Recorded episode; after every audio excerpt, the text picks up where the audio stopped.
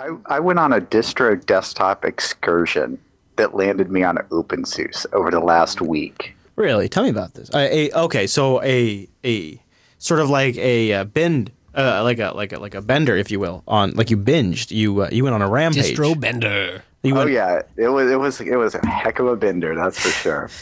I, I like the rampage. I think that's also a good one. To, okay, so tell it me about it. Tell me about this journey. And uh, sir, what were you striving for? And did you find it? Well, I thought I was going to try out KDE, so I decided Oh, okay, okay.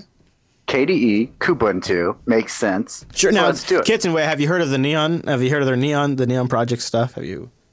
I didn't want to do that because of uh, it, it pulling into Git uh, repos and everything. It, it's just a little bit too Too fresh for my hardcore. Too hardcore. Yeah. Sure, sure. Yeah.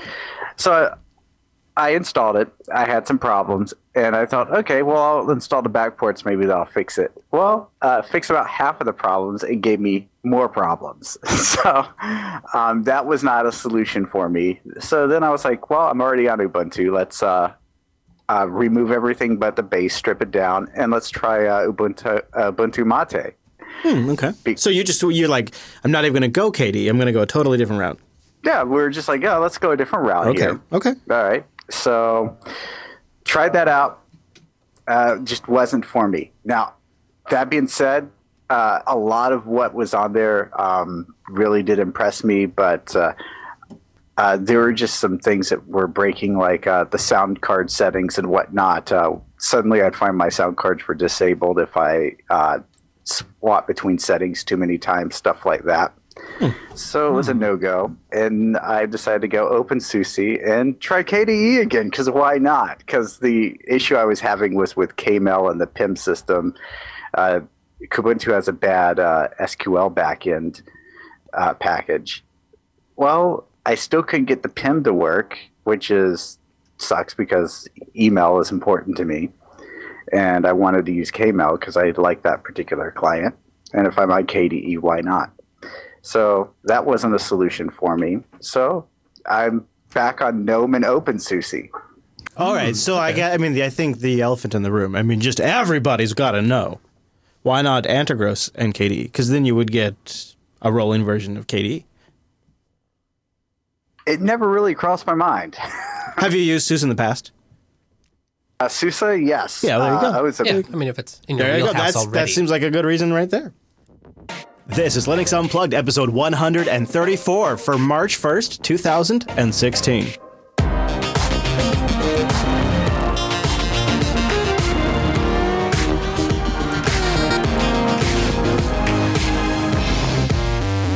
Welcome to Linux Unplugged, your weekly Linux talk show that's been getting its nostalgia on this afternoon. My name is Chris. My name is Wes. Hey there, Wes. Yeah, I can't help it. We started talking about Mario. It's just too much fun. yeah, and then I have to I have to admit I got a little distracted with the soundboard. Sometimes it's just too. There's too- no judgment here, Okay, but I thank you. will give you ten dollars if you can sneak one of those in on the next text now. Okay, good, good, very nice. I'll try. Well, here's what I'm going to do to make it up for you. Great show today. Coming up on this week's episode of Linux Unplugged, we got some updates from some of our favorite distros out there. Wimpy's here to give us an update specifically about Mate. We're going to talk a little bit of Raspberry Pi 3Zs. Yeah, yeah. Later on in the show, too, uh, I did a pretty good job of putting my foot in my mouth. Well, I, I accidentally left out an important piece of information on Sunday's show. The audience noticed. A little errata, Wes. A little errata in today's episode of the Unplugged program. And actually, I'm hoping we get to a wider discussion about what the core issue is, and if maybe it's time we just get off our porches and let the kids play on our lawn. I won't spoil it for you. Oh, also, Intel, the Intel Atom X3. They got this great new idea. Uh, let me let me tell you how It's it works. Wes. radical. You hook it up. You hook up your Android phone. You hook it up, Wes. Desktop environment Whoa. from the Android That's phone. new. Convergence is what they, I. It's a new word. They're using it. They're Don't know if it throwing it makes around. sense. You got to check it out. Something from Intel running Debian. We'll be talking about that on today's episode of the Unplugged program. We've also got a bunch of other goodies in there, including some interesting follow up from the Mint team, which is actually going to be the first thing we cover. Before we get there, though, Wes brought us a new beer. something that uh, has been hitting me in the face. So I'll bring in the mumble room too. They can so we can chat about this and see with them and see what they think about it. Time appropriate greetings there, virtual lug. Hello. Greetings. Hello. Hi there. Hi. So uh, I've had the uh, I've had the privilege of Wes stopping by and uh, uh, you know bringing beers with him. Stopping by, just he's like, happens. and I'm like, "Hey Wes, if you got this beer, you might as well sit in and do a show." And then you know one thing leads to another. So uh, we've, These are my every, every week we've been trying different stuff. Now this one's a local from just south of us down in Oregon, and uh, it's called the Wanderlust Indian Pale Ale, fresh hops, bold flavor from America's Northwest, six point two percent alcohol by volume. And I'm like, geez, this thing's really kicking me in the face, Wes. I'm like, I'm not sure. yeah. I was like, this thing's really strong. Like This is where the Mario came from, I lo- think. Yeah, it was a lot of taste. Uh, it has a 89 score on Beer Advocate, but here's what's going on with this thing. They've put grapefruit in here. They got grapefruit, so we're drinking a beer that's got grapefruit in it. So if you're sitting around having a having a, yourself a virtual lug meeting, drink drink drink yourself a citrusy beer, and you'll be right in step with us. Anyways, moving on from the beer of the day today. Big story from last week was Linux Mint and uh, the hack to the Linux Mint website via WordPress, which led to compromising ISO images. Yeah. No good. Big discussion around that. And uh, since then, uh, we have an update from the Mint project. Clem has gone to the Linux Mint blog, and he's posted uh, part of the monthly news update that he does. And in here, he addresses the recent attack. So I just thought maybe we'd go through some of this and get, you know, just get an update directly from him. Yeah, it's a pretty big, pretty big post. Yeah, and I, I've pulled out a few sections here. He says, I'd like to thank the phpBB team and Automattic, the company behind WordPress.com, for reaching out to see if they could help us in any way. I'd also like to thank Avast for working with us on this. They contacted us and offered to help analyze the fake ISO. We gave them a copy of it and all the info we already had. A day later, they came back with a full malware analysis. And they were able to issue an update to warn people who might still be affected by it. Avast also perch, uh, pushed updates toward their own users who run Avast to block the servers. Finally, the addresses of the malware connecting to uh, to uh, the server were shut down or blacklisted by Kaspersky's DNS sinkholes. I've been really impressed by Avast and the awesome work they did. It helped us react a lot quicker. They also thank a few other people. Um, they also talk about a new partnership they have for security auditing, but I want to jump ahead a little bit in the article. Aspects which could be used in future attacks. This was like, what did you learn, is what I'm thinking, right? So here's what he says To protect you and reduce the risk of man in the middle attacks, almost all of our websites will be moved to HTTPS. So you are guaranteed you are looking at the real Linux Mint server, and the, communi- the communication between you and us is encrypted. So HTTPS going on on the Mint sites.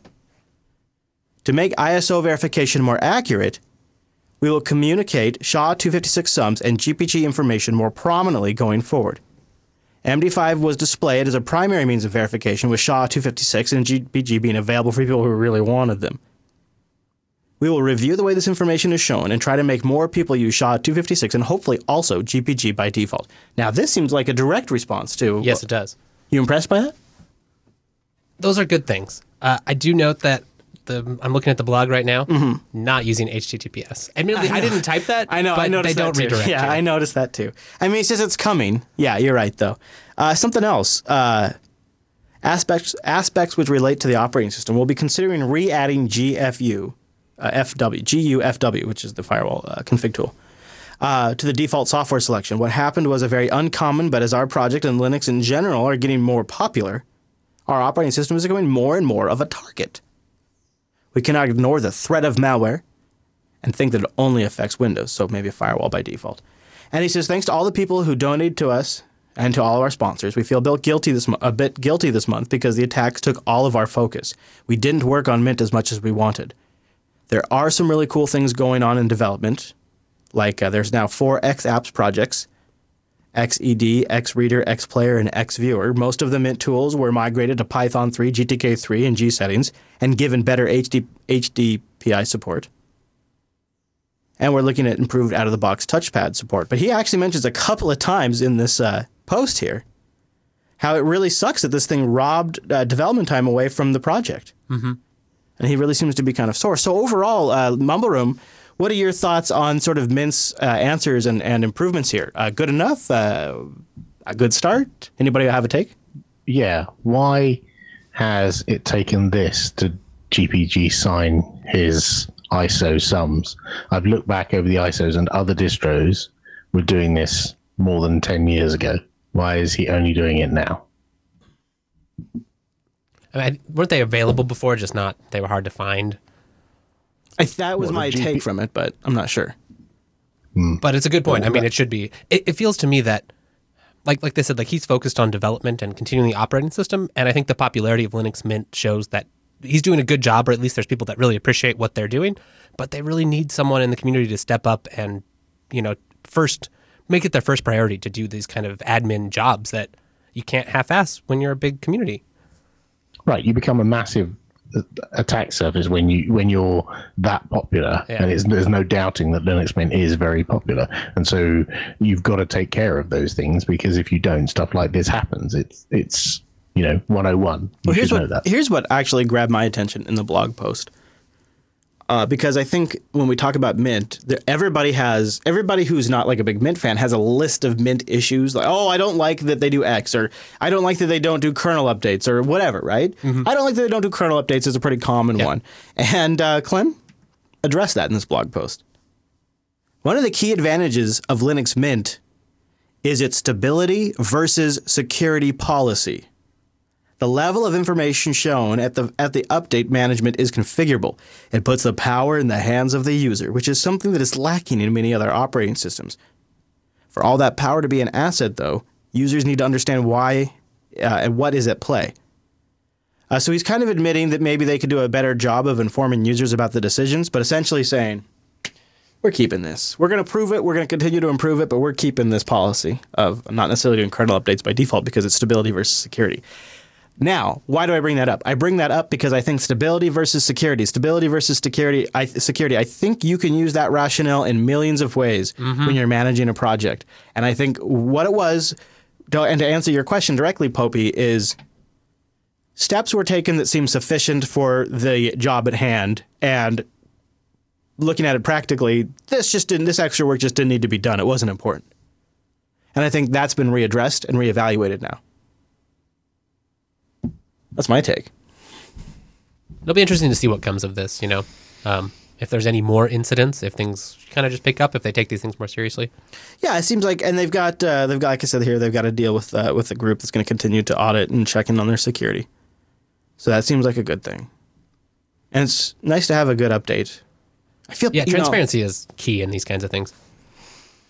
I guess in the grand scheme of things, it could have been a lot worse, right? And so this is you know this is a good way to sort of Relatively short. yeah. Didn't last very long. Been pretty clear on pretty pretty clear on communication. So, all right, cool. Interesting just to get an update from the Mint team, and so I wanted to follow up on that. I also figure why don't we uh, shine a little light on the Fedora project? You know, them Fedora guys are working on a new release. Fedora guys and gals, of course. Uh, and so uh, Matthew Miller sat down with PC World and uh, did a little interview, I believe, with Chris Hoffman, uh, talking about Fedora and its growth and some of the directions Fedora is going in. And uh, Wes, this doesn't sound like your father's Fedora. No, it does not. Fedora wants to start converting people who aren't already Linux users over to the platform, but they don't mean targeting the average desktop user. Fedora Workstation is still focused on being developer targeted environment, but as Miller says, developers are people too. Uh, here's the part though that I thought was interesting. Ready for this? Fedora has never officially supported like drivers and codecs because it has a focus on free software. And it has no plans to do so. However, Ooh. now these aren't really plans, There's a weasel but word. Fedora Project would like to make the process of installing them less painful, and there will be a big conversation about that in the next year. Direct quote from Miller.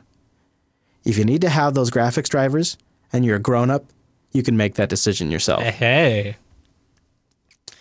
Now, uh, this is the Fedora that uh, really sparked the whole debate on Mono not being included by default in Yeah. Linux, right? This is the Fedora that has made it uh, so such that there are sp- spin-offs like Korora that make actually just using some of this stuff reasonable. And there's a group RPM Fusion that's been around forever to try to uh, fill in some of the rough spots. So this is a Fe- this is a Fedora that once was uh, that's that's not free software. We won't we won't accommodate that too. Well, you know, if you want to be a grown up and install your own graphics driver, You that's have fine. that choice. If you want to be a grown up, I thought that was pretty interesting wording. Mumble room, am I reading too much into this? Anybody want to be a grown up? Uh, so it's kind of interesting. Uh, it- it's it's kind of a different step from where they have been, and, and more towards uh, kind of where a lot of other people have been for a while. Uh, I think it's I think it's acknowledging that you know maybe we can continue to be a free software distro, and then also you know give a better option. I like You know, uh, kind of like the Debian route. I like uh, producer Q5 says this is the fedora we need, not the fedora we deserve. Yep. It might be might actually Yeah. might be reverse of that. But uh, Fedora 24 will also feature a layered image build service, which will be designed to make creating and providing containers as easy as creating a standard RPM package. Fedora also includes a preview of XDG apps, which enables sandbox desktop Oh. apps. And Wayland will make sandboxing possible as well. Wayland's going to be in there. Uh, they said we wanted to have something that kind of brings Fedora activities to the visible to the web. So Fedora Hubs is going to be a new web-based social media p- portal where information about Fedora is going to be available, and it should also foster interactions. For example, they say this is a new project they'll be working on. People on the Fedora design team could collaborate and share designs in that hub. It's designed to make it easier to jump in, so you don't have to learn mailing list cultures or IRC etiquette to get involved. So they're going to have a new way to share with people online. I see here they've also got uh, notifications when long running terminal jobs end. That is that's sweet. That's nice. I think that's been there for a little bit. It has. uh, but that is nice. I do like that. Yeah. Uh, I like this uh, a layered imaging approach for making containers, but I tell you what, this new tone, which I'm not necessarily disagreeing with, but I think it's going to upset some longtime hardcore Fedora yeah, I'm be curious what that means. Make it less painful. Yeah, See how see how far they go. I and the positioning is a strong one. Well, if you want to be an adult, Right. that's a strong. That's a pos- loaded sentence. Yeah, yeah, that is a loaded sentence. Uh, Mr. Wimpy, are you present, sir? Present. All right, present and accounted for. So, Wimpy, uh, after the break here, I want to chat with you uh, about the the uh, Ubuntu Mate update that you just posted. We'll save the Raspberry Pi 3 stuff for a little bit if we can, but I want to, Okay. uh, since we just did a uh, Fedora update and we just did a Mint update, Mm-hmm. we should do an Ubuntu It's Mate only update. fair. Yeah, it's only fair. It is. It, yeah, Well, that's very kind. Right, right. And you had a good post. It was very nice. So I want to talk about that. So first, I'll mention our friends at DigitalOcean. Head over to digitalocean.com and support this show and get yourself an awesome Linux rig for like totes free for two months when you use our special promo code DO Unplugged. One word, lowercase. Give you a $10 credit. Boom, you go over there, spin up a $5 rig in less than 55 seconds. For $5, you can get 512 megabytes of RAM Yeah, yeah. a 20 gigabyte SSDs because they're all SSDs. Wes. No way. They is one CPU that's blazing fast and a terabyte of transfer. They got Ubuntu's up in there. They got the Debians. They got the Fedoras, the CentOSs. They got the Core OS. Did I mention they even have FreeBSD? No. I have to admit it, Wes. It is true. The rumors are true. And it runs like a boss. That is also true. They have a HTML5 console, so you can just log it. into the website and get access right there, from post all the way up to the login. Which, I you know, I just can't do without that sometimes. You don't need it that much, but when you really need it, you're just like, yes, That's it's so thing. easy. That is totally the thing. Their interface is super intuitive, very straightforward. If you're managing one droplet, mini droplets, you want to deploy an entire application stack or a base Linux rig, it's nice and easy. They got data centers in New York, San Francisco, Singapore, Amsterdam, London, Germany, Toronto. Rumors of a new one opening up soon too. Ooh. Mm, I won't say too much. I don't want to get in trouble, but there are rumors Secret. rumors about a new data center very soon. So go check them out. They have a straightforward API, which means, in all practical terms, there's just a ton of really great open source code already written you can take advantage of, including libraries. If you do that Python thing, you heard of that? Oh, I love that. You heard of the Python?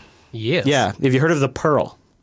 Yes, yes. I have. Yeah, the Perl. Yeah. mhm. I am familiar. They got libraries for those things and others, Wes. I, I, I, it's all new to me, something to do with computers, but you should check it out. Don't listen to Chris. He doesn't know anything. Nope, never heard of these things before, but I do know you can use the promo code DO Unplugged over at DigitalOcean.com and get yourself a $10 credit and support this show. And by the way, check this out. How to use Ansible and Tinc VPN to secure your server infrastructure. Now, you've talked about this That's stuff before. That's exactly what I do. Isn't that I will check that out. We'll have a report back on it. This is a heck of a look how at that graph. Oh man, This is look at these graphics. Look at the look at the way they do all the commands there. The config files nice and easy. DigitalOcean has great tutorials. that's beautiful. Oh, man, that's just a great service.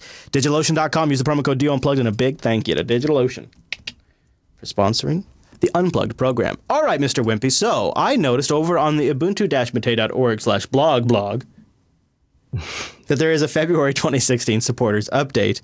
And uh, I don't know, Wes, I, I, I don't know if you saw this number here. And I, maybe I'm reading something wrong here. Uh, is, is are you? uh, If I am I correct in looking at there has been fifteen hundred dollars sent up upstream now? Uh, uh, is is this is this right? Am I misreading something? This is this is astounding. Yeah, I don't. I don't quite know what the currency conversion is. So it's a touch over fifteen hundred euros, and I think Oh. that's around fifteen to sixteen hundred dollars, Yeah. something like that. 1668. Yeah, that is That's great. So, Wimpy, uh, just for those who maybe are not familiar, there's various methods that your project is collecting funds. I know one of them is Patreon. That's how I do it. But there's other methods, right? Yep, there's uh, Patreon, and then people who uh, choose to. Uh, so on the download page, uh, we we put a thing out saying, you know, if everyone uh, tipped us two dollars fifty for a download, there'd be enough to pay for the full time development of Ubuntu Mate and the Mate desktop. And a good number of people actually take us up on that invitation and uh, pay some money uh, when they download and yeah, we've we've been able to plough a good deal of that money back into the upstream developers that have been helping with either Ubuntu Mate or the Mate desktop. I really like Wow. that. I think that's such a cool model. Um, and so uh, in February now, not only has, has there been uh, a, a, a pretty good amount of fundraising, but is this the is this your highest fundraiser? How is this going for you exactly? Is it continuing to trend upwards? Has it leveled off? What's that like? This this is the most we've done in a month. I think Ah. up to this up to this point we've done about three thousand dollars. So with this on top, it's about four and a half thousand dollars, something like that. We've done uh, over the course of the project. But the last few months, uh, we're having some server restructuring, and the the bandwidth bills. Uh, for the Raspberry Pi stuff were just massive. Oh, man. So that was that was Is that, was the most absorbing a lot of expensive the thing? money. I was wondering, like, what is Oh, the, one of the most expensive aspects of running a distro? If, it, if it's bandwidth, if it's what? Yeah, yeah. The the Raspberry Pi 2 downloads are, are almost equivalent to that donation figure that you're seeing there every month. Wow. Yeah. Hmm. Yeah, and you, you'd hope people would use torrents, but I suppose it's just not feasible for everybody. A lot of people do use the torrents, but we, we maintain a couple of web seeds to keep Same those with torrents us, right. ticking over. Yeah, same with JB. That's, that's that's where it goes. Yeah, same thing. Because you want them to have a fast download. So if the download's not going Yeah. fast, the web seed is. it's it's all part of the experience. You know, a lot of people they click download and they expect it to come down as fast as their broadband will allow them. And if your project is not doing that, that's immediately a black mark. So we try to keep the the torrents well well seeded. Um, but yeah, so uh, we've the, the, the real the real thing for this here is that um, we had a lot of work that needed to be done in uh, February um, because I've I've started a new job not so long ago. I haven't had as much time to dedicate to the project. But with the money coming in and some restructuring on the server side, we've been able to re, you know, use the money that we've we've had coming in on the development side. So this month we've been able to approach um, eight developers um, and ask them to do um, bodies of work for either Ubuntu Mate or the Mate desktop, and they've all come through. They've all delivered. Uh, we, we're not paying them anywhere near you know what what they're actually due. In some cases, they're getting close to market rate. In a few cases, they've they've put in weeks worth of effort for you know for not much money at all. So it seems but at least we're It we're seems to trying me to though, say Wimpy, thank what you. you're getting so you're hiring these developers to to essentially massage things the way you want to deliver uh, the desktop Not- the way you want, right? Not hire so much as sort of Incentivize. Uh, uh, yeah, not not even that. I mean, in most cases, when I approach these guys and say, "Look, I'd really like this doing. Would you be prepared to do it? We can offer you this." Mm-hmm. By and large, the first response is, um, "I don't want any money. Mm, I will just do it." Mm. But uh, and there are there are people on that are not on this list because we've approached them and they've simply said, "I don't I don't want any money. I'm just going to do it." And all of these people was were saying, "That's not necessary, but I want so for example some of the guys on this list they've used the money to buy equipment to help them develop for Mate desktop or Ubuntu Mate. Oh, that's great. So that's where it sort of comes full circle, giving them something that they can use that they can then plow back in. And one of the guys, one of the one of the guys just said, um, I'm going to use the money to buy a comfortable chair. You know, it's a very simple like thing. that. But he had an uncomfortable chair. He was never comfortable sat at his computer. He's a student, uh, I believe, and he he just said, "I'm going to go out and buy a new chair tomorrow." And I thought that was lovely. It looks like a couple of folks were involved in porting the Mate desktop over to GTK3. Yeah, so Wolfgang and Vlad, they're both core Mate uh, desktop developers, and they're primarily working on that porting effort, and they have been for months. Um, and I, it's it's essential work. It's a thankless task because there are all sorts of edge cases and weird bugs that um, that come up. And that hundred dollars that they each got is like nothing, uh, because for weeks and months of effort. But it's it's a thank you very much. You know, your efforts are well recognised. Appreciate what you're doing. This is the future. Tell me about direction. Mate integration into Synapse. What's this about? Uh, right. So, uh, the back end of last year, um, I worked with uh, Rico, the uh, the maintainer for Synapse, and we added some of the Mate um, integration to Synapse. And I was supposed to come back and do that work, finish it off, but I ran out of time. So I went back to him and I basically said, "Look, this is the bits that we need adding. Can you do it? Can you get the packages into Debian? Can you get them into Ubuntu? And can you do it all before 1604 goes final? Oh, that's great. Wow. And and if you do it, you know, if you're able to do it, I've got I forget how much it was, but I, an amount of money that I will give you to say thank you for your efforts and mm-hmm. recognise that your contribution to the project. And I think I asked that question on Friday, and it was all done yesterday. Nice. No way. That's wow. wow. Yeah. Uh, that and you know, I, you know, I really, uh, I, I really have been uh, using uh, this Apollo as my main driver, and um, the one thing I would like is a little bit snappier launcher. I want to fire it off. So snaps it crossed my mind. So Wimpy, what strikes me about all of this is, uh, um, well, all of this will make Ubuntu Mate a, a better project, but none of it is specific. Exactly. None of it's specific to Ubuntu Mate. It all goes upstream. You're actually improving. In most cases, you're just helping continue improvement Yeah. of the Mate desktop in general, or Yeah. something like to that. I guess maybe the Mate welcome screen might be sort of specific to the distro. That but is that is absolutely our uh, sort of USP. So yes, the Mm-hmm. the Ubuntu Mate welcome and Mate tweak, those are the things that are absolutely Ubuntu Mate. They're absolutely specific to us. And the two guys that I've um, uh, donated some money to for working on Ubuntu Mate welcome are Ubuntu Mate developers. But people are donating to Ubuntu Mate, so I think it's fair to distribute, you know, that across, you know, multiple projects. And when you look at some of the other stuff we've we've donated towards, if you look at Top Menu GTK, for example, Right. which is mm-hmm. now being maintained by the Mate team in Debian, and those packages have been introduced to Debian and Ubuntu. But more importantly, Top Menu GTK also includes plugins for LXDE and XFCE, and we package and maintain those plugins as well, which are also now available in Debian and Ubuntu 16.04 for those desktops to take advantage of. So we've not, you know, just said, oh, well, we'll just do the bit that for Mate, we've done the whole thing. Hmm.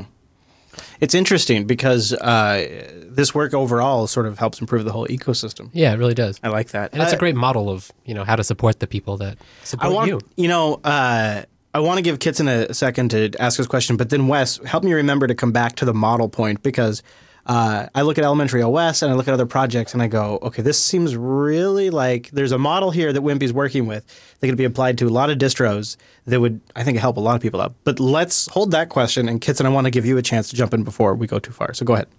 Yeah, I wanted to ask uh, Wimpy two questions. Uh, the first one being, uh, where does he see uh, Mint XApps uh, becoming relevant with Mate? Because it seems like uh, th- they have a lot of same goals. And uh, what's the status on getting a new GUI uh, package management system in? Right. Uh, the first one about XApps, I don't know much about because I'm not really all that observant of what's going on with Mint. But my understanding is is that some of those XApps are actually forks of Mate applications. So I don't know. Uh, I, guess Mint are uh, changing the dependency so they can stand alone more, not have to pull in, you know, session managers and things like that that are part of the desktop they're they're uh, bundled with. Um, I don't see X apps featuring in Mate or Ubuntu Mate. What if they, w- Wimpy though? What if they ended up with you know just universally considered one of the better file managers if they did that, or one of the better text editors? There wouldn't be like a, a policy against it. It's just it'd have to be a compelling No. reason, right? Yeah, yeah. And at the moment, we have a file manager and we have a text editor, for example, and that integrates uh, very tightly with the rest of the desktop environment. So when you drag something from the file manager into the text editor, the file just opens in the text editor and you know all sorts of you know drag and drop integrations and actually the drag and drop integration in mate because of its um, heritage from gnome 2 is about the best out there. You know, you can drag and drop anything from anywhere, and Hmm. I'll it play with that more. understands the context. Yeah, you really should. It It's a understands powerful the Powerful interaction of too for a lot of users. Yeah, it's nice and quick. Yeah. So Okay. So uh, X apps, I don't know. We shall see. Certainly for 1604, we're now in feature freeze. So really, Right. it's bug fixing and refinement at this point. So don't expect there to be any, you know, big changes in in 1604. 1610 is going to be the playground for the hmm. future. That's when it. That's when we can start to mix it up again. Okay. Now, your next question was about package managers. Do Yeah. you mean package managers or software centers? Uh, Software centers, package managers, etc. Okay. So in Ubuntu Mate 1604, we've talked about Ubuntu Mate Welcome.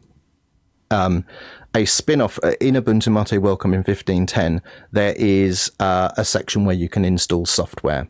That's still there. It's been expanded somewhat and also uh, can be launched separately. And you'll find that now in the menus, and it's uh, labeled as the software boutique. So that is Oh, I like our that. place where you install software.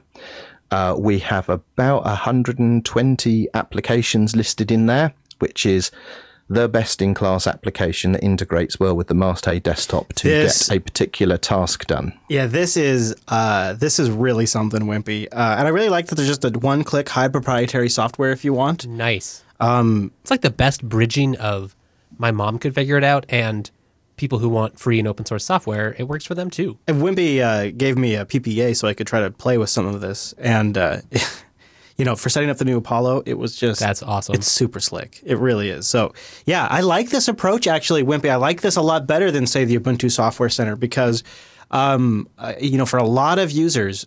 They get kind of a static config once they have it right- right up and going, and this really spotlights the best stuff here. I mean this this is this is a better up front and center than any App Store attempt I've seen on Linux yet. Definitely. Yeah. So, you know, usually app stores have a like uh, featured apps in different sections. The whole software boutique is the featured apps. That's that's just what it is. It's not Right. everything. It's just the best stuff. Here's MB. Look at that. Look at that. Nice. Minecraft server. I- OpenSSH, yeah. X2Go. go. Yeah, it's not a huge list, right? But it's a great list. A Samba server right here. I mean, this is really cool. This is really, or I guess, they, causes also, they also they also do some extra stuff. So, for example, if you uh, you're in the servers section at the moment, by the sound of it, if you uh, click the button to install SSH, it also behind the scenes sets up SSH guard for you. Really? Nice. So uh, there you go. So that's sort of the answering the question of the App Store. Is Yeah. this is it's sort of a new take on it. Um, yeah. Okay. And and also you'll find in there that if you want to explore the full Ubuntu catalog, then the options to install AppGrid, the Ubuntu Software Center, I saw and that. Synaptic are there. Yeah, I saw AppGrid is there too, which is which is pretty good. There's Ubuntu Software Center and Synaptic, and of course GDebi is installed by default, which is Yeah. what I like for installing Debian files that I download or Deb files. Uh, all right, so let's talk about the model for a second because uh, here's what we have: is we have uh, I think I think if you assume a couple of things, you need to have a distribution that appeals to a wide enough base that there's enough people to draw from to donate. Right. So that's gonna you can't you can't you know I mean some of your really small small distros they don't qualify, but I think your distros like Antergos, Elementary OS, uh, obviously Ubuntu Mate, i- uh, any of these around this size, they'd all qualify. Yeah. They'd all fit. Uh, the the particular model that I'm sussing out, Wimpy, and tell me if you think I've got it wrong, is uh, you're kind of doing a few things. Uh, you're you're very up in front, representing what people are getting for the money. Essentially, you're saying this is where the money went. This is what some of the costs were. Um, and you're applying, you're, you're kind of being flexible in how you're bringing in the money. So it can be through a direct funding method or it can be through Patreon, and you're kind of bringing all of the funds in. Uh, And so that seems to be, and then what you're doing is you're kind of being specific and targeting where that money goes out when you do spend it, either for infrastructure costs or to incentivize a developer to work on something. And uh, then when you do that, you report on it. Now, this is is this the rough? Is this sort of the rough model that uh, you could say you're applying to fund the Ubuntu Mate project? Not to make you put it all out there, but why I'm asking is, it seems like in some sense that's kind of obvious. Yet nobody's really quite done this. So we originally started by, if you look back through the monthly reports, we picked a particular project that we would that that, that was either integrated into Ubuntu Mate or Ubuntu Mate was was using for development or something, and we would sponsor that project. I say sponsor, we would donate some money to that project. Right, I remember. Um, and what I found doing that is actually you start a relationship with the developer that you don't know by doing that. And then you get this, oh, well, you know, if there's anything I can ever do, um, you know, to help you out, uh, just ask, you know, and it's, it's, you know, you've made a fairly modest contribution to their project in order to sort of get that offer for help.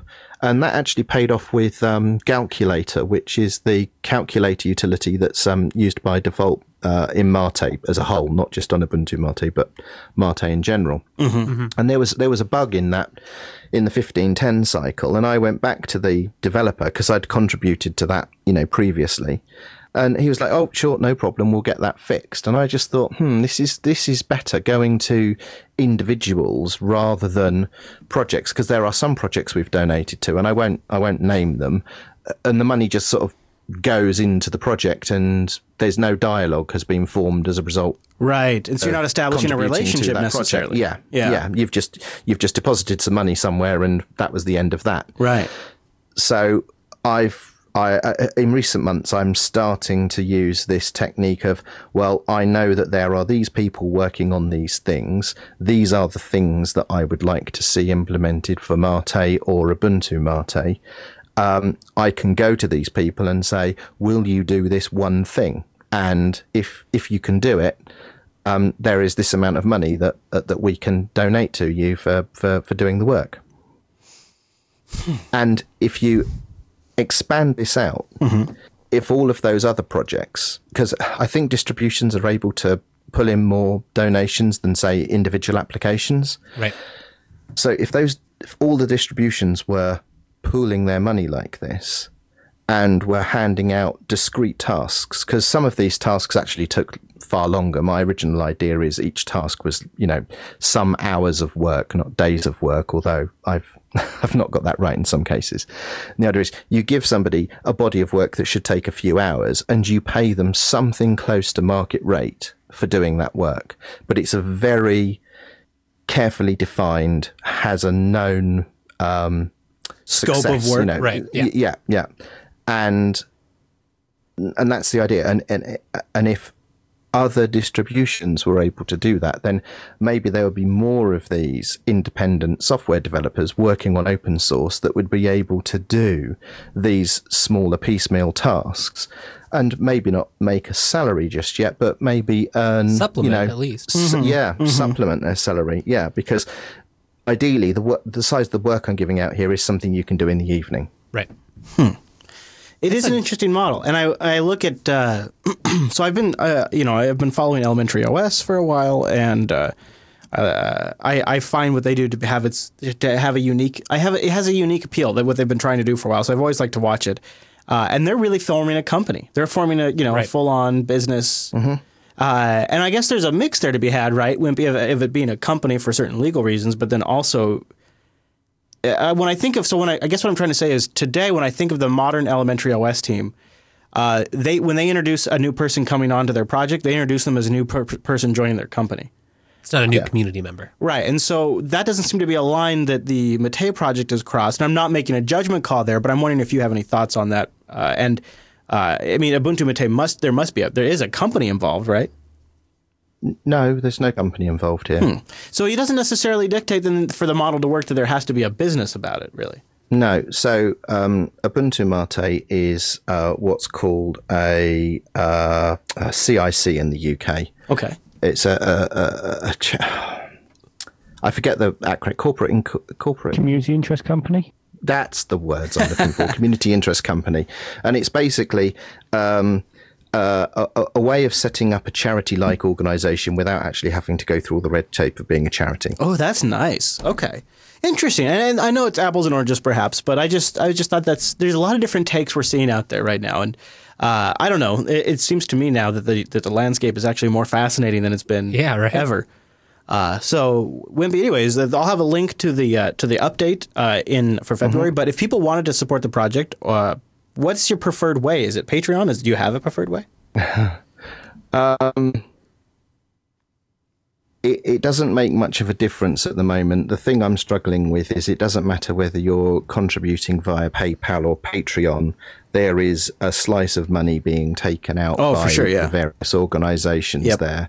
And I'd like to find a way where that is minimised in the future, but it's going to take time to sort out. So I believe that is called in the Bitcoin. time being, yeah, I would I would prefer I would prefer Patreon, Mm-hmm. even if it's small amounts, because that's predictable amounts of money coming in that, that we can You can depend on it. But that said, the pay the one off PayPal donations that people generously give to the project are far in excess of what um, what Patreon uh, generates. Hmm, interesting. But I, you know, but Patreon would be preferred because there's some predictability in in what was in there. Uh, I just want to underscore that welcome screen is super cool awesome. for like uh, for installing like Spotify, which is sometimes a bit of a pain in the ass on Ubuntu to be able to just have a button there. Uh, all right, so before we move on, uh, chat room or mumble room, any last questions for Ubuntu? Oh, Kitson, go ahead. You've got our last question before we move on. Go ahead. Actually, it's more of a statement. I just wish more uh, projects and distros had Patreon-like subscriptions because that would be something I'd totally do uh, when I settle down on a distro and use it for a long time. Is I'd like to be able to contribute, and I'm not a coder. Yeah, I would. I I could see that too for like uh, maybe you get betas or things before you get like Oh, access to like the behind the scenes development if you're a supporter. You know, I, if Elementary OS did that, I would do that, and uh, if Antergos and I don't want to pay I a would do ten dollar one time for the ISO. I want to if, If, you I do, like if, it, I want if to you do the tiering rates right, I would I would back I would keep my backing for all of them. Right. You know, if it's five bucks or whatever. I mean, I I bounce between all of them enough that They're all useful. And if you look at like one cost, so uh, my Linux desktop is infinitely more powerful than Windows 10, and Windows 10 costs four hundred dollars if you get the Pro, or three ninety nine or two ninety whatever two ninety nine Yeah, to get right. Pro. I have no problem kicking in five bucks for ongoing, continuing development of a kick-ass desktop. So I think more people should get on there. So yeah, well, cool, Wimpy. Thank you for giving. Stick around because Wimpy has had uh, a little time with the new Raspberry Pi Special 3. access. Yeah, a little uh, a little early bird preview. So he's going to give us uh, his take on that, and also uh, I hope to get a little bit of inside info about getting Ubuntu Mate up for it. Uh, right on the release day, I, people were impressed. But first, I wanted to mention a project called AppImage that we've talked about before, but it's got some stink behind it now, Wes. Got some real stink. Like you could get up and running right now on your distro. I'm doing it right now. Are you? Yeah. So AppImage at les, uh, allows you to run Linux apps anywhere. Uh, yeah, uh, it's an application that you just drop it on the file system and you can run it, right? Yeah, you download the file, you uh, chmod plus x, and execute that, and it runs. It actually uh, it has an ISO file system in it, and it uh, fuse mounts that into slash temp, and then runs the app from there. So is it a shell script you're downloading that runs and No, it's an it's an executable.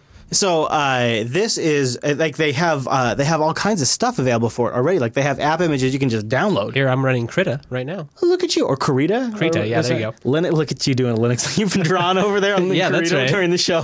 but it's I mean it's running great. It's like I you know it, it was like an 80 meg download, so they're bigger sizes, but that's really not a big deal. It downloaded in a few seconds. and what's the update process? Do you know? You just go download a new one that's a good question. I don't know. because all the libraries must be contained in They that. are contained. Yeah. Yeah. So uh, Linus Torvalds says he loves it. Uh, they uh, uh, they also uh, they they linked to uh, his Google Plus post where he talked about getting his uh, subsurface in there a while ago.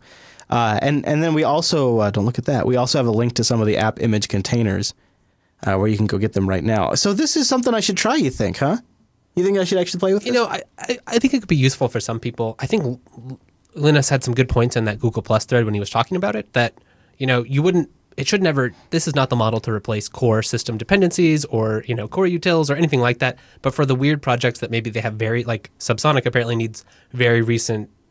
Like lots of things, you need very recent libraries for that's what they develop against. That's what makes sense, and you can't get them in all your applications. So Yeah. if this helps you get like Spotify or one-off apps that they were probably going to package themselves this way anyway, Yeah. it's probably not a bad thing. Well, you know, I was uh I don't know if lamenting is what I would call it, but I was discussing with Noah on the last live stream like I kind of I kind of love the idea of just getting like the perfect desktop install, like just doing an LTS desktop and then like actually riding it for the whole 2 years. Like when six, what if six? Not I- updating, I, I, not don't think jumping. I, I don't think I can do this, but what if when 1604 comes out, I just ran a 1604 based OS for like two years, and I didn't The full experience. just go for it. Be- And then because then I feel like I feel like it's like when you have a couch or a chair that's like it's like custom fit to your butt. I feel like a two year distro is like custom fit to your butt. And so I want to just experience that, but the problem is uh, I like to run applications. and you want to install things for reviews for the show. Yeah. Yeah, I, I like to actually exist in the present. And so, if something like this could allow me to run a nice, stable LTS desktop, but yet have brand new absolute versions of my applications, Bang. might have ourselves a winner, Wes. You think you think you could do that? Like when you looked at the application selection, could I actually accomplish that? Not, that- not today. Right now, it looks like kind of the one guy is packaging all of these. So it would really need a lot of third party people. You know, obviously Subsurface is doing it, but if some other big projects were like, yeah, here's a here's a way we support. All right. Well, in the meantime, I'm just going to use a rolling distro. Yeah, exactly. I Yeah, mean, me I too. But Yeah. it might work for like, oh well, I have this 1404 install my parents' house, and they've been using it forever, but I really want them to try this new thing. Yeah. And one click, it just runs. Yeah. Yeah. Hey, uh, have you heard about the Intel Atom, the X3? Uh, they're uh, they're bringing something called convergence to. Oh, I'm sorry, Continuum. No, I'm sorry, uh, handoff uh, between Android and Debian Linux. Uh, it looks legit too, Wes. Uh, this was uh, going on at Mobile World Congress. It's an Intel x86 chi- uh, chip phone. It runs like Chromium. Like here, I, here I'll, I'll play a little bit of the video. It's uh, it's I think it's probably not in English. äh, an einen externen Monitor gehen kann, beziehungsweise not not English, but see, he hooks it up there to the cord there. He starts the mode, and uh, on the screen there, it begins a desktop environment. And I don't know if you, if y'all, maybe I can do a little uh, zoom and enhance here, Wes. Bang. Do you see how that kind of looks a lot? looks like um, hmm, something starts with a U. looks like a lot like Unity there, doesn't it? Does you see that sidebar Yes, there? does. Uh, but what you might notice is that's actual legitimate Google Chromium. Uh, this is an x86 phone, and uh, it's not. It's uh, it's running all off the Android kernel. So the Linux environment is actually also used. So it's a shared kernel. It's a Mm-hmm. shared file system.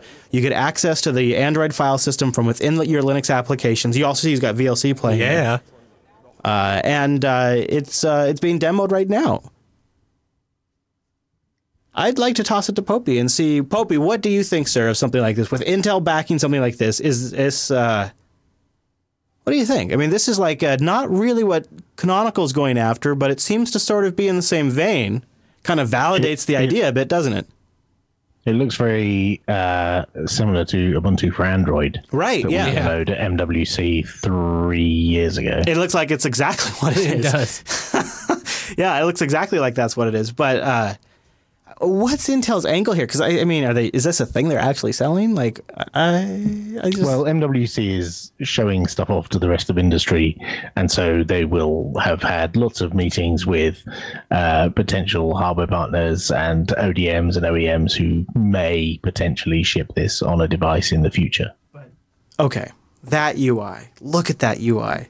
Look at that. Look at that side launcher with the with the search and the and the main search thing right up there in the top uh, left hand corner. Your clock and your settings in the right hand corner. I mean, is that not sort of the Unity interface right there it Kind of looks uh, looks familiar. Yeah. Uh, it, it, you know, it turns out that some people actually quite like having a launcher on the left hand side. Hey, I do too. I do too. Recently accessed applications in it, and an indicator panel in the top right with the status, and the rest of the screen to do whatever you want. I mean, that that seems common. Yeah, yeah. It just makes you wonder if if they've if they've seen what Canonical has been working on. Uh, Yeah, is if, like, if they're aware of how open, world, do they or- understand how open source works? Like, and I just have all these questions after I saw this. What do you think, Wes? Is this going to actually make it to something you could? Get I don't your know hands if we'll on? see this again. I don't know. I guess it depends. If they follow up with it, uh, I'll continue to be mildly interested. But Okay, here's the takeaway though: hundred dollars, x86 based, two gigs of RAM. Like, I mean, this thing's like uh, I got I got the specs in the show notes. It's a respectable piece of hardware. Would you hundred bucks, Wes? hundred bucks is a pretty good price point. You- Would you try it for? Yeah, I would bucks, definitely Wes? try it for. I mean, especially I, I feel like you get that end up with that as a gift or something. What do you mean, a hundred uh, Warhead? That's a great deal for an in, for an X an x86 Fits in your pocket. that has a Debian uh, like Chroot or whatever it is that it loads that has Chrome uh, and and all of your x86 If apps. I can put uh, Arch in that route, carry it in my pocket, and then plug it into my monitor, just you know Your wherever I am, that's Your- pretty sweet. Your face, I could make do with Debian. If I, I mean, you know, if I I'm wouldn't have to bring a laptop for the show. We'll just put a monitor here. I'll plug that in. Isn't that the dream? Yeah. That is the dream. And you know where you'd have that phone? You'd have that phone over on the Ting. That's right. That's also the dream. Ting isn't a dream. It's actual reality. You can take advantage of it right now. It's mobile that makes sense. No contract, no early termination fee, and you only pay for what you use. Did I mention? You only pay for what you use. I, you know what? I know it sounds impossible. If you don't believe me, uh, you could take it from somebody else, maybe Kyra. Ting keeps rates simple. We don't make you pick a plan. Instead, you just use your phone as you normally would. How much you use determines how much you pay each month. You can have as many devices as you want on one account. That's good, because when you use more, you pay less per minute, message, or megabyte of data. Your usage, plus $6 per active device on your account, plus taxes, is your monthly bill. Simple. That's what we mean when we say mobile. That makes sense. Ting. So you go to linux.ting.com, you get $25 off your first device, or if you have a compatible device, either CDMA or GSM, they'll have like a little checker. Uh, you'll get $25 of service credit. And you can also grab a Ting Sim on uh, Amazon, but then I don't know how you're going to give us credit. So go to linux.ting.com. Yeah, and just go us- there. you know, every time I hear that music, I just I just I feel know. good. I I, don't know. know. if it's Kyra. I don't know if it's the great deal. Dude, it is it is the trifecta of Ting being badass and awesome, and Kyra being super cool, and that music just getting you just Right? getting you jazzed Feels up. good. It's trifecta. They got radically awesome customer support. They have an incredibly good dashboard. I mean, I really you know have tried all of them.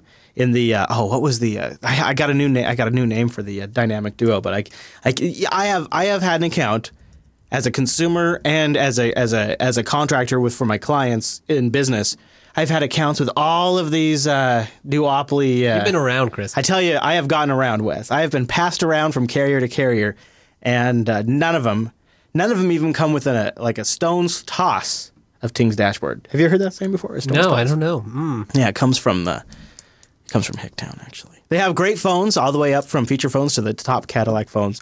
Linux.ting.com. Go there and check them out. You can call them at 1855 ting FTW. No contracts, no early termination fees, and you own your device outright. Yes. What's up? Just like you would your computer. Linux.ting.com. And a big thank you to Ting for sponsoring the Unplugged program. Okay, Wes, moving right along, sir. Oh, and by the way, they're doing a, I should mention really quick, Ting is doing a giveaway of the Galaxy J7. Just want to give you a plugsies. J. Go get that stuff. Okay, so the Raspberry Pi 3 has landed. Wait, what? Oops, sorry. I think I just dropped it down the toilet. Hold on. It's so small. Uh, it is uh, going to be 35 US do- bones.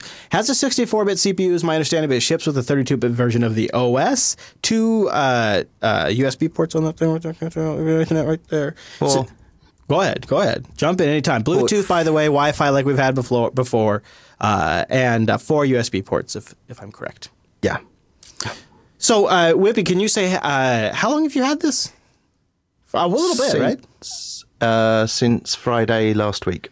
Oh, oh, oh, oh. So you've obviously been working on this thing, trying to get uh, Ubuntu Mate desktop working on it. What were your initial impressions of the hardware when you sat down to work with it? Uh, it's it looks well. It is the same form factor as the Raspberry Pi 2 and the Raspberry Pi B Plus. So you know the number of ports and its size and its arrangement is almost identical. There's there's one minor change, and that's the location of the LED lights. Uh, but other than that, it looks it looks like a Raspberry Pi. Um, I hooked it up uh, tried to boot my existing image for Ubuntu Mate and got a very colourful rainbow screen, which basically Nice. meant uh, do not pass go. Um, so yeah, then started work on making it work. Once I got it working, uh, the, it's obvious where uh, the, perfor- the the performance improvements come Oh, from really? with this device. Yeah, yeah, across across the board, and in some unexpected places as well. Um, so uh, it's uh, got a new uh, SOC, so it's a Broadcom 2837 uh, quad core 1.2 gigahertz. It's an ARM V8 uh, Cortex A53. It's clocked at 1.2 gigahertz, which is up from 900 uh, megahertz as the stock clock on the Pi 2. Um, and by and large, more or less, just about everything is about 50% quicker on the Pi 3 compared to the Wow. Pi 2. Um, so you see that in everything in terms of the responsiveness of the applications. But w- where you really notice it is it really starts to close the gap in terms of things like if you've got a web browser open and you're scrolling, um, you know, the web pages, that's much more fluid now, much more fluid. Um, and uh, so you've you've mentioned that there's there's Bluetooth and there's Wi-Fi now. So they're integrated uh, on the SOC. Um, they're using uh, Broadcom uh, four three four three something chip. Um, and the interesting thing here is that in the past, one of the criticisms of the Raspberry Pi was that the uh, the SD host controller and the Ethernet were on the same USB bus. Right. So if you were doing a file copy over Ethernet, the performance could really take a dive. The Wi-Fi uh, is implemented on the SOC and on its own MMC controller, and not on the USB bus. Now I haven't tested this yet. This is this is what I want to test. Speculation. But my but my working hypothesis is it should move data around quicker over Wi-Fi than it can over Ethernet. Hmm. It's a good excuse not to uh, bother trying to find an Ethernet plug for it. That would be pretty Yeah. cool. That would be uh, that would be pretty damn impressive. Okay, so the hardware impressions. I mean, a fifty percent improvement across the board. That is damn. Same form factor. That is damn impressive. I like that a lot. I, and I'm kind of curious to see how that might would actually play out with multitasking and things like that. How did that translate, Wimpy, for you when getting whatever you needed to do to make Ubuntu Mate work on uh, the Raspberry Pi 3? Because two things jump out at me. Number one is you kind of had to go back and retrofit the released version of Ubuntu Mate to make it work, right? Because you couldn't just say, well, go if you want to make it work, go use 1604, or did you? No, I, I because there wasn't much time to do this. I went with the build system I had for 1510. Okay. Because aside from the new, you know, feature enablement, I knew the rest of the thing worked. So, you know, minimize things. That said, I still only got about six hours sleep between Friday and, and Sunday working on this. Last down to the wire, huh? That yeah, was, yeah. yeah. Yeah, But to your was- credit, you got it right out on release day, so that looked pretty good. Yeah, I that's mean, impressive. Yeah, yeah, it, it needs some work. So, um, despite the um, assistance I got from the Raspberry Pi Foundation over the weekend, so they they had some engineering assistance, mostly from Phil Elwell, who who's just been brilliant. Um, I haven't got the Bluetooth working in uh, on the Raspberry Pi 3 for Ubuntu Mate yet. Um, but I'm yet to hear, and maybe over the next couple of days we'll start to hear. I haven't heard if anyone's got Bluetooth working at all yet. It's a bit it's a bit complicated to get going, and I was sort of groping around in the dark a little bit because I was sort of being drip fed. Oh, you need this binary blob, and Wow. uh, and I'm no, it's, this still doesn't go. And they're like, oh no, you need this this blob as well, which patches that other blob. and and oh, here, you need these patches for this. So it was all good because I got all the information, but I just couldn't quite get the thing to enable the Bluetooth. So I've decided just to sit back for a few days and see See if somebody what else cracks it. with the official with the official images. Yeah, so I'm going to start taking a look at the new images. So today. Um, uh, this evening, I downloaded all of the new packages that have uh, gone into the Raspbian Archive to do with Bluetooth and firmware, and I'm sort of picking through those to see if there's anything different uh, that I may have missed or overlooked. So Bluetooth will come in in due course, and it will be delivered via an update, I should think. Very good. Okay. Now, there is another thing about the uh, the Raspberry Pi All right. Do share. that the Raspberry Pi 3 that I think is probably more important. I think the Raspberry Pi 3 itself is the hors d'oeuvre. This is not the main event. Oh. So in in the Pi 3, the uh, video core, uh, the graphics processor, uh, has been upclocked. So uh, the video core was running at 250 megahertz. It now runs at 400, and the 3D graphics processor was running at 250 and now runs at 300. Okay. One of the benefits of that is that you can now run uh, 1080p video at 60 frames per second, Nice. Nice. Yes. which is good. Uh, and the other thing is, is that there's been an awful lot of work going on behind the scenes at the Raspberry Pi Foundation to do all of the uh, graphics enablement in kernel mode setting and direct rendering manager and Mesa and Gallium. And that's sort of experimental at the moment, but I have had it working for brief periods of time. And when that works, it's a game changer because you can turn on the OpenGL renderer in VLC and get smooth video playback in VLC Nice. not the rather clunky, can't quite, quite keep up software version. And you can deal. also you can also uh, run OpenGL accelerated software, providing OpenGL versions match up. So if you've ever played Neverball or Neverputt, I've had that running full screen, 60 frames per second, no problem. And there are other examples of where that O- on the Pi 3?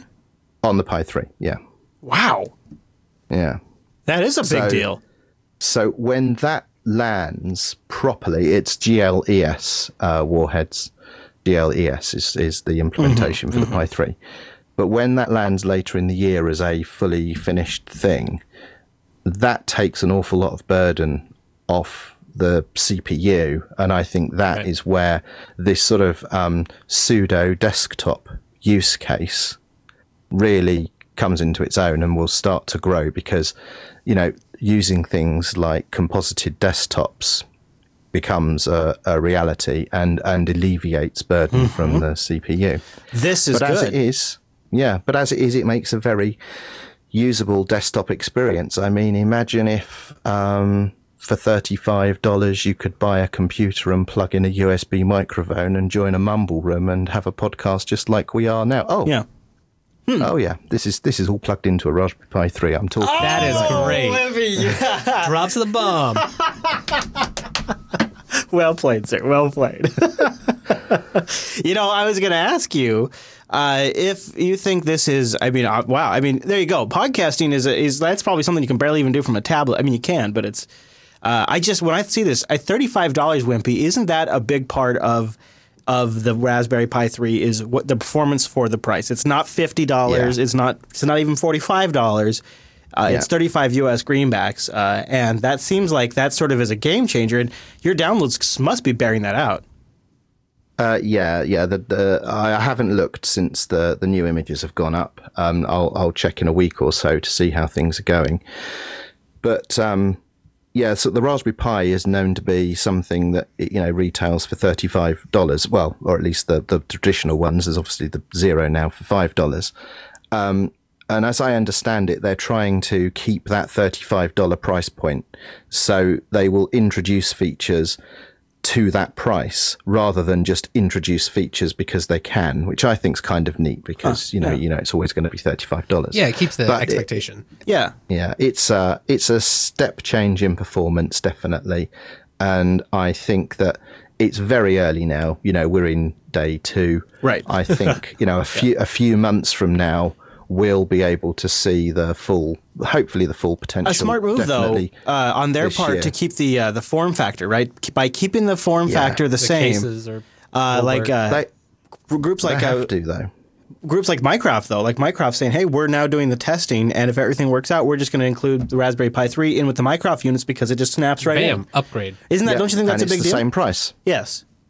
I think that's I mean, I think that's a huge deal. I think that means that people that are building things I mean, for predictability like that, when you're building something, right, to have that kind of predictability, that's important. Now for others, there might be other there might be other boards out there, but for some of us, that is a huge component just right there. No, thirty-five dollars, about the same form factor. I can snap it in.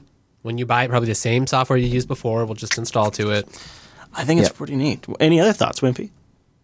Uh, well, the only other major change that sort of just juxtaposes what you've said is that it does require slightly more power now. So in the past, um, uh, 1.8 amp uh, or 2 amp power was recommended. So that's a bit of a twist, yeah. it- now it's 2.4 Okay. amp. So uh, if you've got existing power supplies that were kind of on the edge of being acceptable, chances are you're going to need a new uh, power supply. Yeah. I, I use an Atrix laptop, uh, lap, blah, lap dock to connect Right. Pi 2 to work on them. And I'm pleased to say that that still powers the Pi 3. Yeah, I mean, 2.4 amps is not too uncommon. So, yeah, that should, yeah. Hmm. Also, uh, if, if a Mate or uh, Raspbian isn't your flavor, uh, Windows 10, look at this, Wes. Windows 10 Internet of Things Core for Raspberry Pi 3 is out. I even There's even a video. Look at this right here. Uh, it's uh, Windows powering a wheel, like a hamster. Go Windows, go. Just like the hamster. It's learning, Chris. You got to be nice. So Windows 10 on the Raspberry Pi 3 controlling a closed loop wheel. You ready for this, Wes? Raspberry Pi 3 running Windows 10 IoT Core. The wheel represents a common situation in robotics, when you need to know exactly how fast a robot's going or how far it's traveling. Here I have a display connected to the Raspberry Pi 3. You can see the speed of the wheel, the speed I've chosen, and the power output to the motor. I just can't ever imagine why you would want the overhead of Windows for such a simple task. It's I just know. that's never gonna uh, that that's never a value argument you're gonna win. It's it's crazy, absolutely. But you know what? Good on Microsoft for It's going to be those people who already have all that Yeah. tool chain there. what do you think, Wimpy? What do you think? Uh, oh, that's cute and everything, but let's see them come on a podcast on we're using a Raspberry Pi 3. yeah, that's right. you know what? Maybe they'd have maybe they better switch over to the Odroid C2, the faster, bigger version of a Raspberry Pi 3. You Look at might that heatsink on there. Five dollars more, Wes. Okay, five dollars more. You get two gigahertz uh, ARM Cortex A53 quad core processor with Mali 450 graphics, two gigabytes of RAM, and a gigabit Ethernet port with 4K HDMI out. Also has a GPIO 40 pin and four USB ports and an IR receiver. That seems like a pretty nice device too. So I'm just mentioning that because I know everybody's going to give us feedback. Uh, guys, the Odroid is only five dollars more and it does X. Have you played with those at all, Wimpy? I have played with Odroids, yeah, I've got several, but th- th- there's a, a, keen difference between, well, in fact, any of uh, most of the other SBCs and the Raspberry Pi. Raspberry Pi is a platform. Um, it's not necessarily about the specifications and the capability of the device itself. The fact is, is that if you bought a Raspberry Pi four years ago, you can run the same operating system on all of the iterations of the Pi that have come out since. And these other manufacturers, they're they don't have that longevity in the platform. They make a device, they want people to buy the device, and then they're on working on to the next specification Right. and the next iteration and, the next new feature and the next new feature. So you, you you sort of get obsoleted quite quickly. I've got I won't say who which manufacturers they are, but I've got ones that you know now are, are a pain to maintain because they're just not supported by the uh, manufacturer anymore. You know, that's a that's not that's an interesting not point. the case with the Pi.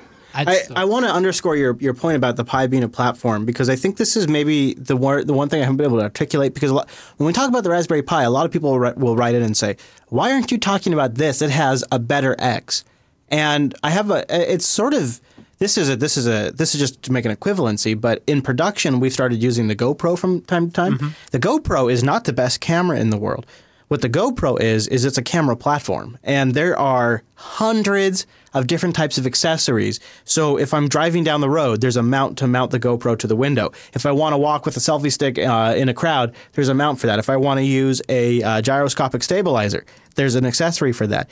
Uh, there is uh, all different tripods and different types of head mounts and body mounts and, and charging accessories and all this weird stuff for this one little teeny tiny camera. The camera isn't the important part. It's this entire platform of all this stuff that the camera can snap into and be used. And then on top of that, it's an entire community around this camera that knows how to do all these different jobs like hey i want to mount a camera to a bike as i'm going down a hill at 40 miles per hour there's people out there that know how to do that and so the gopro isn't necessarily the X, you know, maybe it's not the best camera for 4K, 120 frame per second video capture attached to a drone, but it is Right. a very good camera for a lot of reasons. And just like the Raspberry Pi maybe isn't the fastest or whatever, it, it is a platform where there's a lot of things around it. There's a lot of people that know how to support it, and there's an ecosystem. And thir- it's 35 bucks. Right. And it sounds like that the Raspberry Pi is really, and I mean, to Broadcom's credit, even that they're they're doing a good, a better job of upstreaming things into the kernel. Um, like Wimpy was talking about, you know, so we'll we'll hopefully see more better support and. Yeah, you won't you won't bu- buy this one-off system on a chip that runs this one distribution with these binaries that are compiled against that distribution's you know modules. It'll just work. Yeah, as producer Q5 says points out, if you take my argument to the uh, logical extreme, that would be a, an argument to stay with iOS or Android is because of the apps and the walled garden, the ecosystem. Uh, and I think with each thing, there is sort of, uh, it's not black and white, there is a gray area. Like, uh, if you want something, for example, that requires uh, gigabit Ethernet, then maybe the Odroid would just be the more obvious choice, right? I'm not saying one is better than the other. I'm saying I think one of the reasons why something can be popular like that is because of all of that. And it's for some people that's what they need. Or like, you know, the the Mycroft folks, for example, they could ship anything in the Mycroft, Yeah, their own hardware, whatever. but the Raspberry Pi is attractive for some of the reasons we outlined in our discussion. I think it's fascinating and I loves it. And I love that Microsoft's trying. That's super adorable too. It's all running Linux.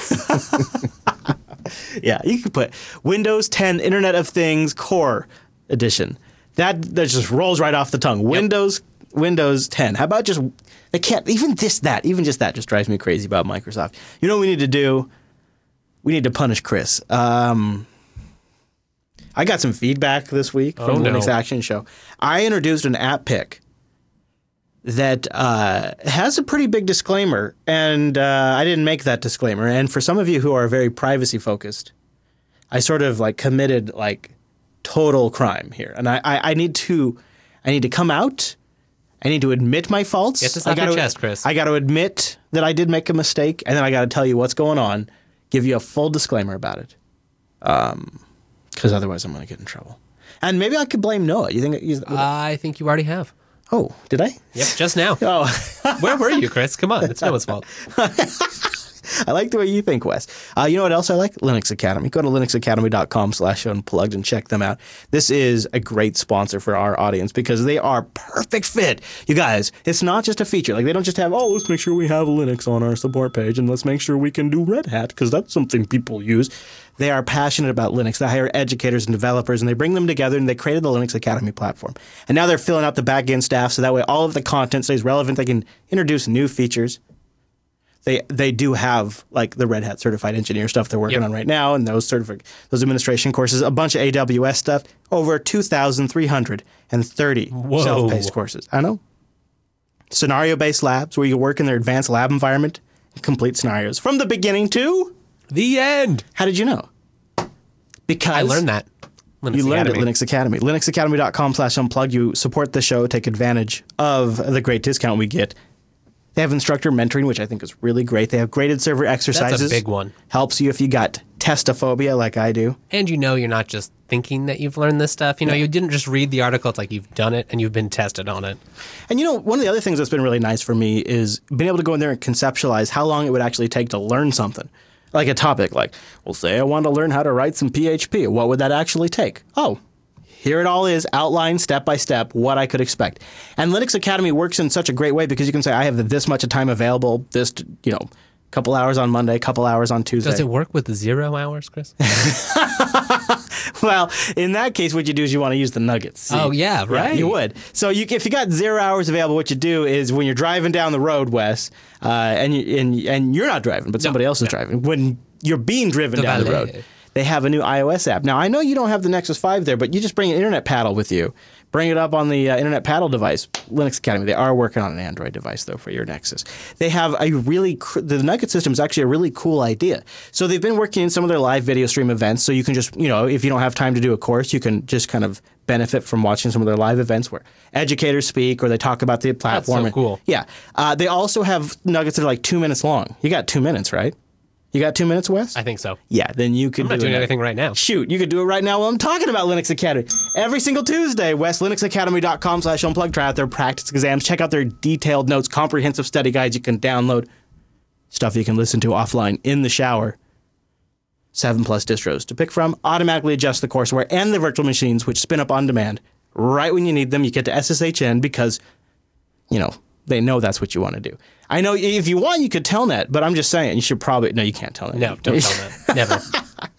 linuxacademy.com slash unplug. And a big thank you to Linux Academy for sponsoring the Unplugged program. Great fit. Go check them out. All right, Wes. So I'm a big idiot, and uh, you know what? I'm not going to blame Noah. But I'm just going to say things were bumpy on Sunday's Linux Action Show behind the scenes. It was a rough ride, uh, as it were. And Don't uh, tell everyone. no, I won't. I'm not just saying. It's, Zombies don't run Linux. li- things were a little rough, and uh, a bit of feedback we got on Sunday's show. I'm going to see if I can zoom in and enhance here. Watch. Uh, it came in from Maroki, Marcola, Marcoli.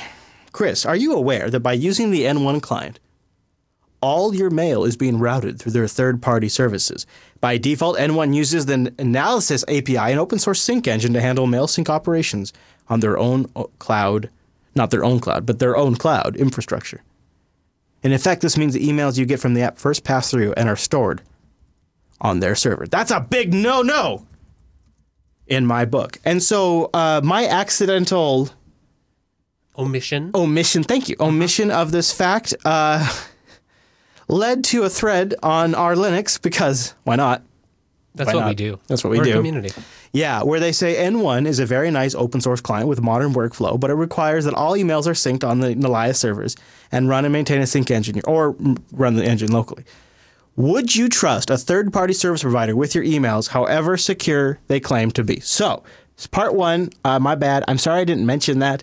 We ran a little short on time and I neglected to bring that part up. However, the reason why it didn't stand out to me as a big issue is because they do have a GPL3 server you can run yourself. Yes, they do. Yeah. And we have a link in the show notes. So it's not like you have to use their server. The one big disappointment, if you are going to use ActiveSync, the open source version does not support it. That was a big. Yeah, that, It's that's not a huge bad. thing for me, but yeah. But uh, there is like the open source DavMail client, which Mm-hmm. will translate ActiveSync to IMAP, etc. So Mm-hmm. Well, and here's the other thing why, and this is where I was going with this. Um, where do you draw the line? Because for me, uh, N1 is connecting to a Gmail account. So do I stop using Gmail? Like to me, where do we where do we take this? Now, uh, uh, we seem to be now in this position where um, I was looking at this. There's like three or four email clients now for mobile devices, and they all use server side mail processing. Sure. It's becoming super common on mobile because you have lots of server side processing power. You don't have battery constraints there. You can do all your kind of filtering. just push what you need to. Yeah, you do push notifications and you open up the app and the app pulls down the latest stuff. And this is becoming really common on mobile and now they're starting to do it on desktop and it's not going to be just email. No. Where do you draw the line, Wes? Do you do you uh, do you draw a hard line and say I just won't use third-party hosted services. I don't care how trustworthy they are. I don't care how secure they claim to be. It's too risky. Do you walk a line somewhere? Is there a gray area? It gray seems like area you for have like rings of trust. You know, Ooh, lay it on me, brother. Well, where there are like some some communications, you know, maybe your various things where I have, there's a lot of mail that I don't really care if it goes through. I mean, I do not not trust Nihilus, Nylas, however you say their name. You I know, don't trust Gmail either. So most stuff that but goes to my Gmail If anything, is Google has more interest in getting out stuff out of my email. Um, Right. But that said, you know, if I was already running my own private mail server, I probably wouldn't want to introduce this third party into the system. Mm. And if it was not super easy to spin up my own sync engine, then I might just keep using what I'm doing now. But you, I think you, you have to operate with regions of like, this is my secure mail. This is where I do my most secure stuff. I know, you know, I, I know who has access and when, and then you can go from there. I'll tell you, I, I feel Wes like the polar bear on a melting uh, ice cap, and I'm sitting here floating in the ocean, and my and the little piece of ice that I'm on is getting smaller and smaller and smaller, and and like eventually I'm just gonna have to go jump in the ocean, and I'm just gonna have to swim. And Well, it's either you do that. It's, it feels like in some ways you either you either play by what the world is doing or you're just the weird Linux user who doesn't use any of the services everyone else does. Mm-hmm. Which that's no fun either. No, because then you start to get left out of certain things, but also uh, there is a bit of a stigma there. Uh, oh yeah, well the Linux guy, of course, Right. he's not going to use that. Like you don't want to be that guy either or gal. So uh, I, I don't know where to I, like I don't know at what point like uh, Twitter also another example Yep. all the data's you know on Twitter servers. So I find And this it's like it's fine when it's well, fine I say, but you know when it's one service, you can kind of compartmentalize Sure, that yes. and deal with it. But when it becomes you More know, normalized. exactly when it's everything you use. Uh, uh, another example of this is IRC Cloud. IRC Cloud is a server-side IRC server that logs in for you, and then you go to the website and it downloads all of the IRC. It's your little fancy private bouncer. Yeah, exactly. So uh, I this is I think you know you could see this more and more with instant messaging. I could see this with all kinds of applications. Imagine like a like a server-side terminal service Right. Where uh, you connect, you open up your terminal, and it connects to uh, some cloud instance of a terminal where you maybe have like it's like it's like hosted screen, right? It's like some sort of weird, Yeah, right. really easy to use hosted screen, and I, there could be all kinds of reasons for that. I'm wondering if I wonder if there, you know, if since it is GPL, I wonder if there'll be like private servers. Like, would you, if you signed an agreement Over with someone, N1? yeah, like, would you use someone else's hosted sync I would- engine I if would they just- had like a firmer agreement about? Your I would rights? want to just put it on my own drop. Well, yeah, that's you. Does anyone in the mumble room has anyone done that? I I haven't bothered to yet, but No, I wonder. I think it's too new. Uh, Kitson, you had an idea. You want to jump in here? Go ahead. Uh, yeah, there's actually several third-party mail uh, hosts and whatnot, like Ixquick slash Start Page. They're the same company uh, that you could actually pay them a subscription service, and uh, they'll give you access to an email server that they don't scan your email, they don't do anything with. It's just all yours. So the overall theme on the R Linux thread is a hard no. Uh, no way, no hell, no way at all would I let anybody host my mail for me. And I, I, I mostly agree uh, uh, in concept, but in th- uh, I guess in theory, but in actual practice, it seems to be less and less. I guess I have a hard time. I, I get it, but I don't know. I, everything goes through Gmail for most people already, Well, that's true. Yeah, and I wonder, but for Linux users, where do we go with something like this? and that's Uh, where that's where it comes back. Like, if you're already running your own mail server, then it's not really relevant. Like, of course, it's a hard no, but for everyone else, it's just one more. I think the solution. I think there is a solution. I think when projects like N1 come out and they say, "Yeah, and we also make the server side open source if you want to run it," run it, Yeah, use it, contribute to that, and make it a valuable thing for the project, and make it something that other projects are, are encouraged to do. I was really surprised to see like I couldn't even find a DigitalOcean, you know, how to yet Yeah, on how to it's set up new. the sync engine. Yeah. So like, there's a good opportunity for someone in the community as well. Yeah, it's it's it's very very new, uh, and I have a link to that s in the show notes. If you guys are curious, you can go check that out. Uh, Mumble Room, any closing thoughts on the whole having more and more services hosted and how it sort of infringes on privacy? Open that up right there. Yeah, so it, it's it's just, I guess I, understand where you're coming from. I guess the the only thing I can really say to kind of give reflection on it is, I, guess the limit for a lot of people is going to be, you know, they they realize that they're using Gmail, they're using some service, and they're sure that maybe Google does go over and just go through all their emails, and you know, it, it's fairly privacy. I, I don't know it lacks a lot of privacy, uh, but I, I think they're yeah their their big thing is they don't well, at least for me anyway i shouldn't speak for everyone but a lot of people i guess are kind of upset and don't want another person reaching into their data it's like too many hands in the cookie jar right now That's true, uh, and that cookie jar is only as strong as the uh, weakest link. Isn't that true, Wimpy? It is, and you know, a lot of people do use Google, and we can't know for sure how much Google are complying or not with government requests for access to data. But if you've got to proxy all of your mail through a smaller organization like Nihilus, they will absolutely roll over if they get pressured by uh, government organizations. So don't double proxy your email through smaller clients. Do what you suggested, which is if you want to use a platform like that, host it yourself. Yeah, very much. So this has been my general take: is have one that is, uh, you know, it is honestly life is easier just to have a Google account. There's just certain things that make it easier, so that's where a lot of stuff will go to that I don't have a super high priority. And then if I then I'll have a pri- I have a private hosted email account that's like for actual private communications. Right. and that's just been and and and it seems like to me that I if I really cared, uh, that's where you have to draw the line. Uh, and I've always I've always kind of liked the idea of pushing that a little bit and and making myself a little uncomfortable and saying, well, I could do a hosted version of this, but let's try building our own. And we go back and forth on that all the time, different stuff. But it's always sort of the Right. general. How, where do you want to allocate your resources? Yeah. and- Yeah. Yeah. That's sort of the general direction we go in. And I don't know. So, anyways, I do apologize, though, for not mentioning the server side. Uh, this th- That was sort of a crazy moment in the show. And so uh, I just sort of neglected to mention it. And that was my bad. So that's my errata for this week's episode of the Unplugged program. I'd like to say too that a lot of the stuff I've seen, I've never used it um, really, but just looking through their documentation, N1? Yeah. yeah, and looking at like the extensibility, it seems like a cool project, and the fact that they're going open source at the start, I, I hope that a community springs up that does run this stuff on their Yeah. own. You know, Yeah. And don't be turned off just because it looks like an OS 10 application. If you download it and you turn on the dark theme, it's, it's not so bad. It is a Chromium application, too. So I'm, I'm not saying it's the perfect thing. It's just with Thunderbird kind of being an unknown and Geary now being Pantheon Mail for elementary OS. right? Evolution being uh, something that makes me want to commit suicide, and KMail feeling like it's from the 90s. I'm just sort of looking for a nice desktop mail client that can handle a huge inbox. And so here's the thing is there server side processing? You know what that means? The client doesn't crap itself when I open up an inbox with 50,000 unread messages. So that there's like not a lot of not a lot of email clients uh, uh, meet that standard, and Thunderbird is one of them. Although Thunderbird just chews and chews infinitely, Thunderbird never stops chewing on my inbox, but at least it's still responsive to.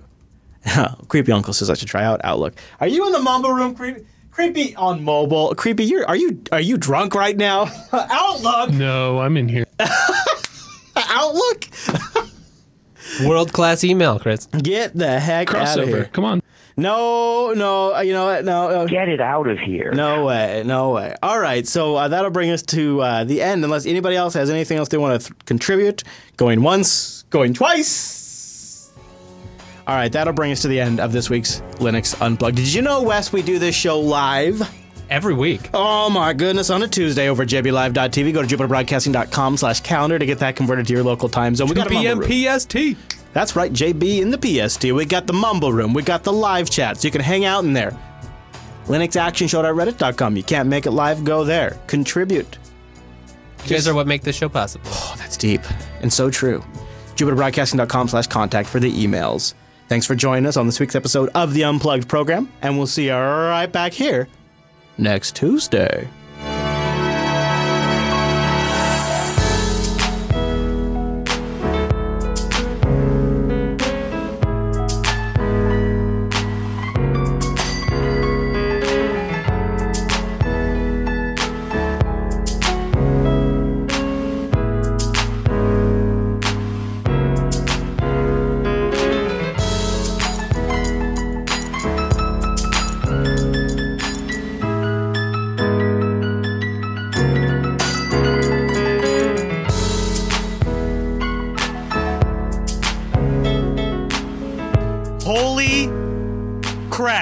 Cannot be 350. Holy smokes. I have to start unfiltering in like in like 40 minutes. This is my gosh, jbtitles.com. Let's vote. You know what's weird about the windstorm? So those people that are listening don't know this, hopefully, but we had to stop recording partway through the show because the lights started flickering here in the studio. And if if the if the machine loses power, Wes, and the file isn't completed, we lose everything in the file. It has to be completed, right? The file has to be Right. closed. And so I stopped and started recording so that we would we wouldn't lose all of the show.